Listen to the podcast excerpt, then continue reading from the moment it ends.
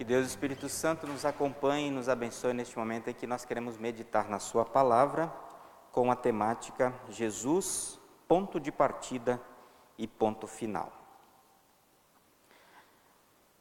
Estimados irmãos e irmãs, irmãos e irmãs que estão também nos assistindo pelas redes sociais, nós, como seres humanos, é, sempre fazemos muitas perguntas, algumas dúvidas pairam em nossa mente e em nosso coração. Mas talvez três perguntas elas se tornam essenciais nesta manhã para que a gente possa meditar no que a palavra de Deus nos diz. Talvez quem somos? Quem sou? De onde eu vim? E para onde eu vou? Para onde nós vamos? São perguntas que muitas pessoas é, se fazem e não encontram respostas. Muitas vezes as pessoas não sabem quem são, nem de onde vieram e nem para onde vão. Na temática, eu tentei colocar as respostas para essas dúvidas ou essas questões. Jesus é o ponto de partida da nossa vida e é o ponto final. Um ponto final que nós podemos dizer um ponto de testemunho. Eu creio, eu sou de Cristo. E o ponto final, a nossa parada final, o nosso descanso eterno com Jesus no céu. Portanto, por causa de Jesus, nós, você é um filho de Deus, é uma criatura dele, você é salvo por ele e por ele você tem a vida eterna. Todos os propósitos de Deus, eles foram cumpridos em Jesus, todos. Por isso que Deus repetiu e falou: Este é o meu filho querido, a ele ouvi, a ele deem atenção. Jesus, portanto, é o ponto de partida da nossa fé. A nossa fé começa com Jesus e com a sua obra em nossa vida. Ponto final do nosso testemunho, eu creio em Jesus e ponto. E nele eu tenho a vida eterna, o lugar onde eu quero chegar, o lugar onde eu chegarei por causa de Jesus. Hoje, nesse culto, nós queremos reafirmar essa nossa fé em Jesus, como aquele que está sempre em nossa vida, como aquele que iniciou a nossa fé como aquele que conserva a nossa fé e como aquele que nos dá a certeza da vida lá no céu. No texto do Evangelho, que foi o texto que eu mais me baseei para esta mensagem, nós vemos ali a história de que Jesus ele foi para Jerusalém para participar da Páscoa dos judeus. E essa viagem para lá tinha um objetivo muito claro: a conclusão da obra salvadora de Jesus. A cidade estava repleta, cheia de peregrinos, e havia chegado o momento de Jesus se apresentar à sua nação, se apresentar como o Filho de Deus, como o Messias prometido, como o Salvador, aquele que iria morrer, mas ressuscitar. O primeiro ato público de Jesus, portanto, foi anunciar o seu sacrifício. Eu vim para morrer por vocês. Eu vim para morrer em seu lugar. E por causa dessa minha ação, dessa minha obra, dessa minha morte, vocês terão vida. E vida plena, uma vida com Deus por meio do perdão. Quando Jesus ele chegou ao templo, ele encontrou no pátio dos gentios todo tipo de comércio. Vendia-se ovelhas, bois, pombas, trocavam-se dinheiro, e havia em tudo isso muita ganância e muita desonestidade. E aí nós podemos imaginar a gritaria que isso causava fora do centro da igreja, fora do culto, e que atrapalhava o culto, a adoração, as orações, o ouvir da palavra, o pregar da palavra lá dentro do templo algo que estava acontecendo fora e que atrapalhava lá dentro.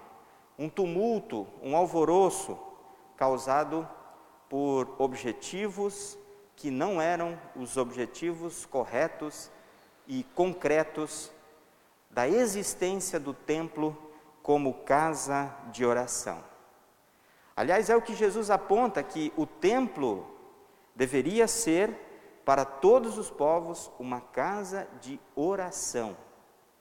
Uma casa onde as pessoas iriam ouvir a palavra, ouvir a respeito do perdão, ouvir o direcionamento para a sua vida por meio desta palavra e assim poder também responder a toda esta obra e serviço de Deus pelas pessoas.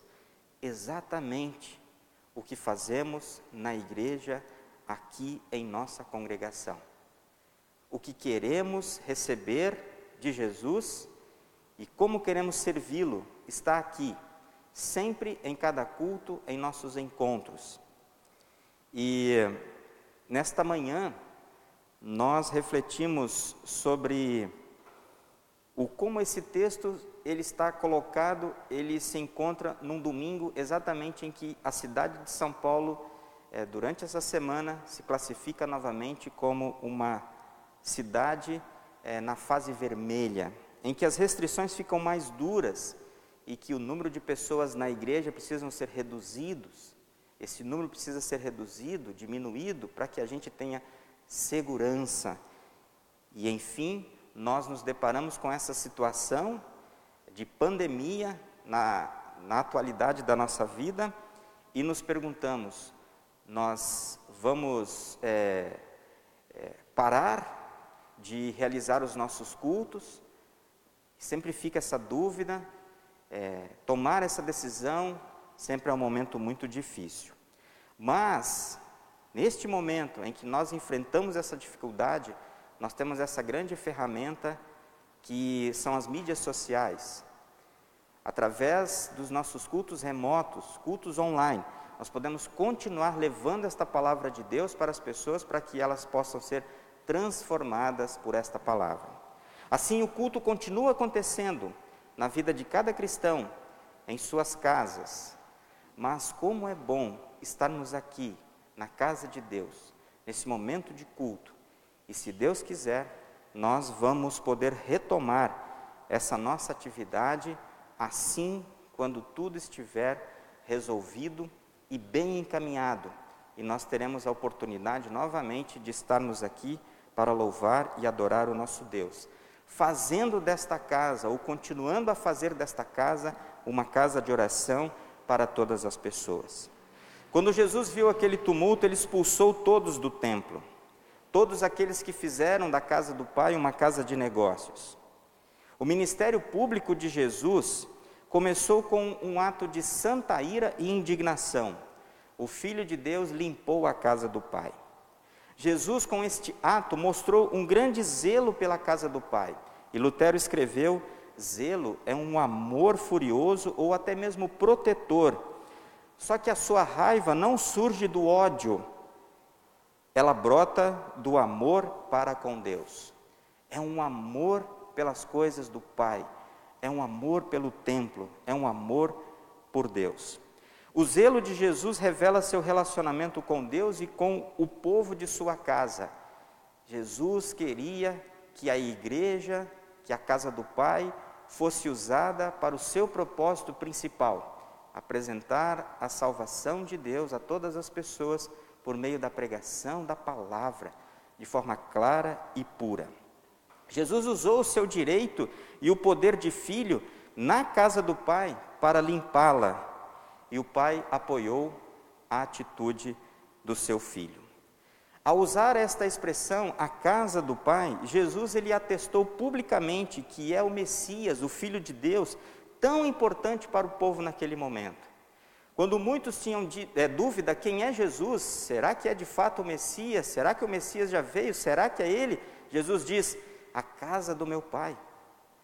E com isso ele está dizendo: eu sou filho dele, eu sou aquele prometido, eu sou aquele que ele enviaria, aqui estou para salvar a todas as pessoas.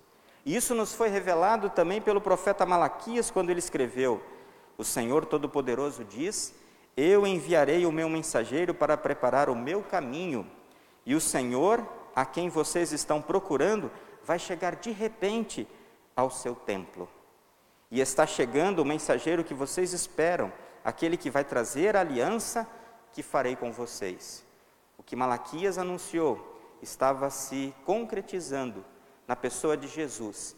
E naquele momento, no templo, quando ele enxerga aquela bagunça, ele diz: Vamos consertar tudo, vamos limpar tudo e vamos colocar de novo na vida de vocês o centro correto, o centro que é Deus e a Sua palavra.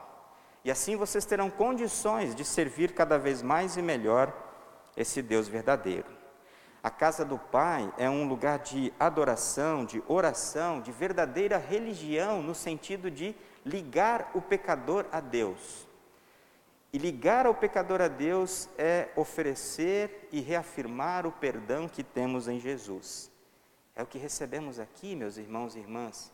Com esta palavra de Deus, de perdão, com os sacramentos, nós nos religamos a Deus pela obra do Espírito Santo. E aqui acontece esta verdadeira ligação por obra de Jesus. Quando Jesus expulsou os vendedores, estava fazendo uma parte da obra de Moisés, como disse Lutero, pois o templo era o coração dos judeus, era importante para eles, é importante para nós, porque aqui nós temos o serviço de Deus em nosso favor. Ou seja, quando Jesus limpou o templo por fora, expulsando aqueles vendedores, ele também queria limpar o coração das pessoas. Meu irmão, minha irmã, como está o seu coração? Como está o nosso coração? Nosso coração, por muitas vezes, está carregado de pecados, de tantas coisas que nos atrapalham no relacionamento com Deus e com as pessoas. Quando Jesus ele faz esta limpeza do templo, ele está dizendo: é importante também que vocês limpem o coração. E o coração só é limpo por meio do perdão que Jesus nos oferece. Assim temos paz com Deus e temos paz uns com os outros também. Jesus, quando limpa o templo, ele manifesta a sua graça. A graça que é oferecida a todos. Uma graça cheia de misericórdia, de amor e bondade. O templo é um lugar onde nós nos alimentamos da palavra e dos sacramentos. E a vida da igreja acontece lá fora, no cotidiano da vida de cada um de nós. Mas é importante que aqui recebamos o alimento, o alimento para a nossa alma, o alimento para a nossa fé. Se estamos aqui, se congregamos em uma igreja, seja presencial ou online, se testemunhamos a nossa fé nesse Deus que nos atende, que nos serve através da palavra e sacramentos, é porque nós cremos, é porque nós confiamos e é porque nós queremos servi-lo depois. Aqui somos abastecidos. Teve alguém que disse que, numa comparação da igreja, que a igreja é como um posto de gasolina. Aliás, vocês já devem ter ido né, num posto de gasolina. Lá a gente vai e se serve de muitas coisas. Somos abastecidos ou reabastecidos com muitas coisas que precisamos. Combustível para o carro, o pneu que nós damos uma calibrada.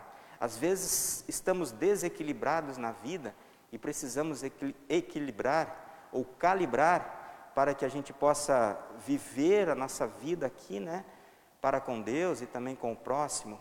Às vezes é, o nosso para-brisa ou para-brisa do carro ele é limpo para que a gente consiga enxergar melhor, enxergar as coisas. E aqui tudo isso acontece pela ação de Deus em nossa vida.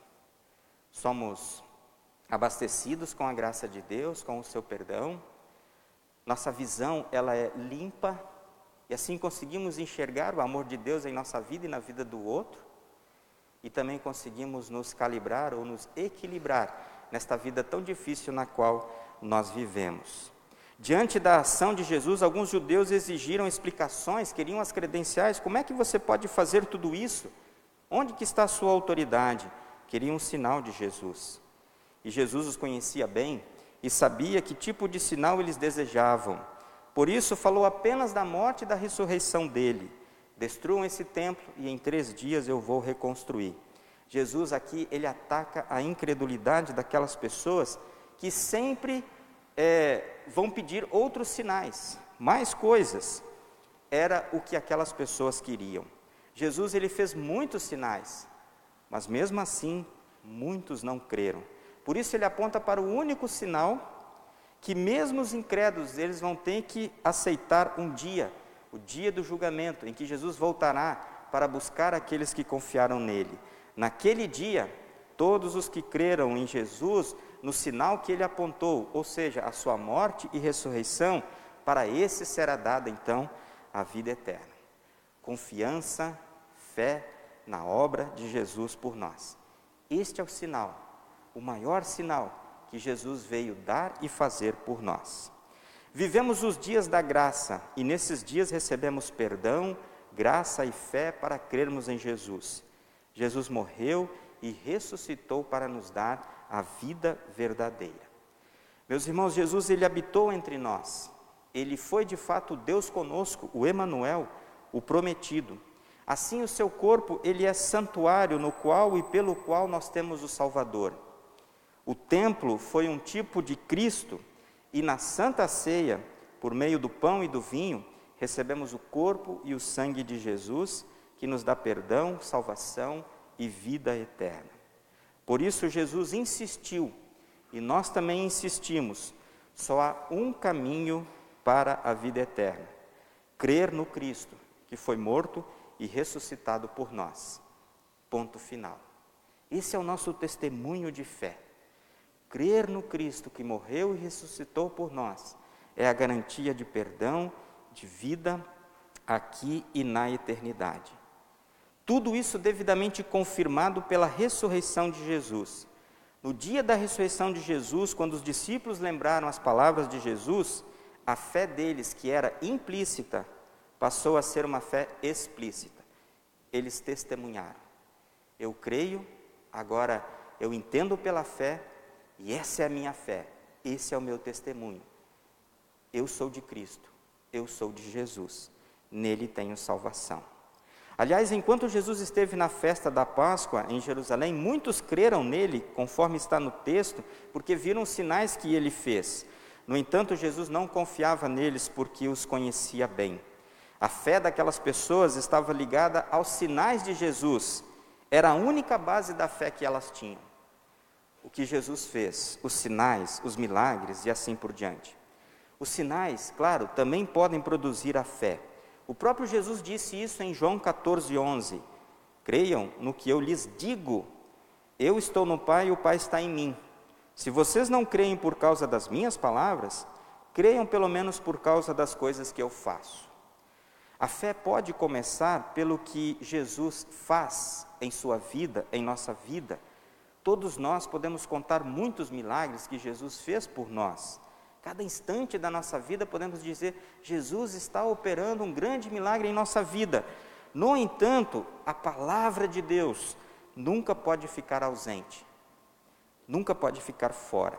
Algumas pessoas elas partem do milagre, do sinal e avançam para a palavra e assim acreditam em ambos, no sinal e na palavra, e a fé permanece. Outros viram os sinais, mas recusaram a palavra e permaneceram na incredulidade. Eu quero só os sinais. Eu quero só os milagres. Eu quero só esse Jesus, mas a sua palavra não. O essencial, portanto, é acreditar em ambos, palavra e sinais, porque ambos vêm da mesma fonte que é Jesus. Assim nós temos em nossa vida palavras e sinal palavra de Jesus e milagres de Jesus presentes cotidianamente em nosso viver. Jesus conhecia as pessoas que não estavam comprometidas com Ele. Ninguém precisou dizer nada para ele sobre as pessoas. Jesus tem o poder de ler os corações humanos, os nossos corações. Usou muito esse poder em relação aos seus inimigos, de conhecer o que eles pensavam, a intenção deles, e ninguém podia enganá-lo. Durante a sua humilhação, Jesus usou o seu poder divino quando e onde servia o propósito da obra de salvação. Quando algo atrapalhava esta obra de salvação, Jesus usava o seu poder para tirar aquilo fora, combater aquele erro, combater aquela palavra, combater aquele engano, porque Jesus queria nos dar e dar a você a salvação eterna. Nada poderia atrapalhar esse objetivo de salvar a humanidade. Por isso, no meio de muitos, conforme o próprio texto diz, Jesus não encontrou nenhum ali com quem fosse seguro ter um contato próximo. O que nos chama a atenção, a nossa proximidade com Jesus por meio da Sua palavra e confiança exclusiva nele. Uma, uma confiança segura nele, de que Ele faz tudo por nós. Ele nos assiste, Ele nos acompanha, Ele nos perdoa e salva. Jesus ele sabia o que estava no coração e na mente das pessoas, me, melhor do que elas mesmas sabiam. O Cristo glorificado conhece profundamente o nosso coração, detecta cada confissão superficial, cada traço de indiferença ou hostilidade. E diante dessa situação, Jesus também oferece uma oportunidade de mudança. Ao mesmo tempo, ele acolhe, ele cuida, ele perdoa e dá sempre novas oportunidades para cada um de nós para recomeçarmos a nossa vida com Ele. Jesus, portanto, é sempre o nosso ponto de partida da fé, que para muitos começou no templo, na igreja, na pia batismal. Para outros começou no testemunho de alguém que lá fora disse: Eu creio em Cristo. Você crê também? Você quer crer? Você quer conhecê-lo? Então eu vou te apontar. E essa mesma fé que teve o ponto de partida em muitos na igreja, em Jesus, no testemunho de cristãos, continua aqui sendo conservada, esta fé em Jesus, pela palavra e sacramentos. Portanto, Jesus é sempre o nosso ponto de partida da fé, perdão e salvação. Também é seguramente o nosso ponto final de certeza. Hoje é o que precisamos, diante de tantas dificuldades que enfrentamos, diante da doença terrível que nos abate. Precisamos de certeza. Certeza de que, aconteça o que acontecer, nós estaremos no melhor lugar. Seremos salvos, estaremos com Jesus no céu para sempre. Precisamos dessa certeza e temos essa certeza em Jesus. Por isso ele é o ponto final. Eu creio e ponto. Ele me dará isso. Não tenho dúvidas. Vou confiante nessa certeza. Estou convicto disso. E confiante nesse Jesus, ele é também o ponto final para me dar a glória eterna. Lugar eterno onde eu quero chegar.